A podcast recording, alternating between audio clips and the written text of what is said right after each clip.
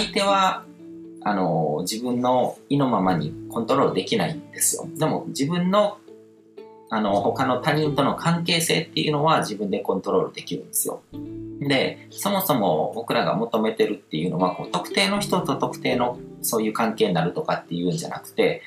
相手は別に誰でも構わないんですよ。世界中にいろんな人がいてて、うん。だからどういう人と、全ての人を見たわけでもないのに、どういう人が自分とあの一番いい関係を築けるかっていうのはわからないわけじゃないですか。うん。だから、その、こういう関係性っていうものが自分にとっての理想だっていうものがあって、うん。で、それにタイミングが噛み合う人ですよね。で、その理想、自分にとっての理想の関係性っていうのも自分のいるステージによって変わってくると思うんですよ。うん。だからその辺は結構柔軟に見ていく必要があると思うんですね。で、そのソウルメイトとかツインソウルとかっていう考え方で、そもそもなんですけども、こう、生まれ変わりっていうのは輪廻転生ですね。っていうのは一回じゃないわけじゃないですか。一回だけ生まれ変わるっていうこと言ってないじゃないですか。輪廻体制が仮にあるって考えたとしても、でもそれも、そういう概念って、こう、何度も何度もこう、人の世の流れに従って何度も生まれ変わってるっていうことを言ってるわけで、だからツインソウルっていうのは、まあその、厳密にどういう理論になってるかって、まあいろんな流派の人がいると思うんですけども、だから例えば、そのずっと本当にこう、その人生、その人生で、あの、そういう関係になる人は必ずこう、前世からのつながりなんだっていうふうに言い張る人もいるかもしれないんですけども、けど、その、うん、それは、どうなんだろう。こう、別にこう結婚せずに、そういう相手見つからずに一生を終える人もいるわけで、うん。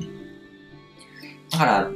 いろんな見方ができるっていう前提はあると思うんですけども、あのー今、例えば根性の人生でこの人はツインソウルですとかソウルメイトですっていうふうに人に言われたりとか自分がそういう確信を持ったとしても、その証拠ってないわけで、で、多くの人はそれが本当にそうだっていう証拠もないままに死んで、信じてしまってその関係性に縛られて苦しむわけで、うん。だから、その、うん、ソウルメイトとかツインソウルっていうのも、あの、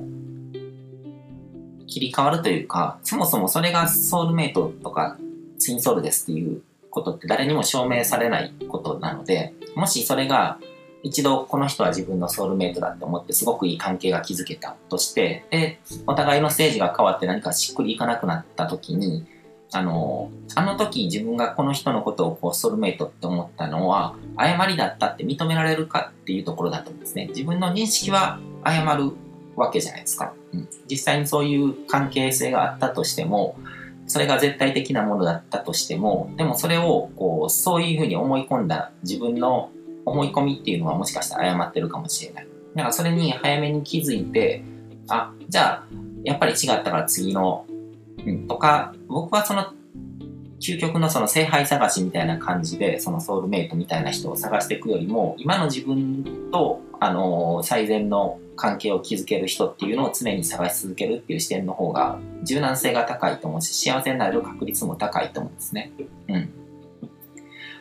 だからそのアプリよりとかアートマンって言ってもいいと思うんですけどその絶対的なものがあるっていう前提でいると苦しみやすくなっちゃうのでだからできるだけそういうものは持たない方がいい。うん。というスタンスですね。自分のステージが変われば、そのソウルメイトというか、こう一番こう、最善のこうパートナーシップっていうのが築ける人っていうのも変わっていくと。で、その近しい人とか自分の近くで何か一緒にやる人っていうのも変わっていって当たり前だと。うん。で、別にそこでこう一度離れた人と永遠の別れになるわけじゃなくて、またぐるっと回ってどこかでタイミングが顔見合うかもしれないし、その辺はすごくこう、うん柔軟に、うん、考えるといいなと思いますね。だから人間がこう定住生活とかしてる人とかってそういうものも関係してると思うんですよ。その関係性がこう固定化されるというか一つのこう組織とか例えば農業とかを始めてで農業を始めるとこう身分みたいなものができてこの人は全体のこう統括をする人でこの人はその人の命令に従って何かこう畑を耕したりとかそういうことをする人みたいな感じの関係性が築かれてそれが固定化されてしまう、うん、からだから何かそういう関係性っていうものも固定するんだみたいな幻想に縛られてしまうと思うんですけども、うん、でまあそのステージによっていろいろ変わってくるっていうことは僕自身もすごく経験しててあの今結婚してるんですけどもその今の奥さんと付き合う前っていうのは結構僕のその人生の課題とかテーマとかだったと思うんですけどもあの惹かれる人っていうのがもうどの子もどの子もこう不幸体質の子ばっかしだったんですね。何かしらこう影があるとかそのうんそのカルマの燃焼っていうのを一度経験して以来そのパターンにはまっちゃったんですよ。だからカルマの燃焼っていうこと自体が僕がこう気になりだした子がどんどんどんどんこう不幸のサイクルにはまっていくっていうようなこととかを経験してるんで、だから何かしらそういう人生の中でそういうことを経験する時期だったんだろうなっていうふうには思ってますね。だからそれによって僕自身すごく勉強になったし成長できたし、それがなかったら今の僕のような生活とかって成り立ってないと思って、すごく感謝もしてるんですけども、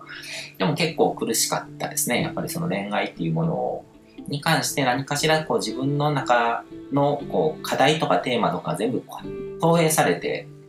あの、それを経験してるんで、うん。で、あのー、さ前の彼女と別れたタイミングで、その自分の中でもこう明確なステージの変化っていうのがあったんですね。だから、ちょうどこう、セミナーとかに参加するために、こう、沖縄とかに行ってる時に、その、別れっていうのが起こったんですけども、で、そのタイミングで、こう、初めて、こう、自分のクライアントから当時はもう独立していろいろ自分でビジネスを始めて、で、いろいろ回り出した時期だったんですけども、そのぐらいからこう自分のクライアントからのこう成果報告っていうのが続発してきたんですね。だから自分がこう情報発信して自分がこう稼いだりとかしてこう、あの、生活が変わるだけじゃなくて、自分のその情報発信をきっかけにして自分の生き方を変えるような人を大きく稼いだりとか何らかの成果を出してこう人生を変えるっていう人が出てき始めた時期だったんですね。でそこってかなり大きな変化だと思うんですよ。うん。だから自分の影響力のステージが確実に上がったっていう実感があって、で、そのタイミングにすごく連動してたんですね。まあ、社会というかこう自分の宇宙の中での自分が果たすこう役割とか機能が変わったっていう瞬間だと思うんですね。うん、だからそれはつまりこう宇宙の中で自分がどういう存在なのかっていうこう情報が変わったんですね。その悟りという人間はこういう人間ですっていうのにその悟りのこう行動によってこういうふうに人生が変わる人が出てきたみたいな感じでそういう影響力を持った人間だっていう情報に変わった瞬間だったと思うんですけどもそれはそれがこうセルフイメージの変化にもなっててで全て連動してるのでそういう自分になると自分と関わりを持つ人望ましい人必要な人っていうのも変わってくるわけじゃないですかだから出会いも変わっていったんですね。うん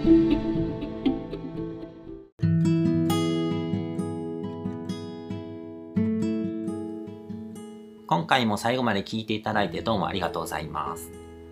チャンネルの説明ページの方に僕が提供している悟り式コーチングの最初の2ヶ月分を無料で受講できる案内があります。ゴール設定とアファメーションについて詳しく解説してるんですけども、僕自身もこれらのことを本格的に取り組み始めて、で、それで大きく人生を変えたという経験があるので、あの、まだ受講したことがない方であったりとか、このタイミングでピンとくる方はぜひ登録して体験してみてください。また、僕がどんな人間なのかを簡単に知ってもらえる2分ほどで読める会員プロフィールのリンクも貼ってます。僕自身がインターネットを通じた出会いによって自分の人生を大きく変えたので、この出会いがあなたの人生を変える良いものになることを願ってます。ではまた次の放送でお会いしましょう。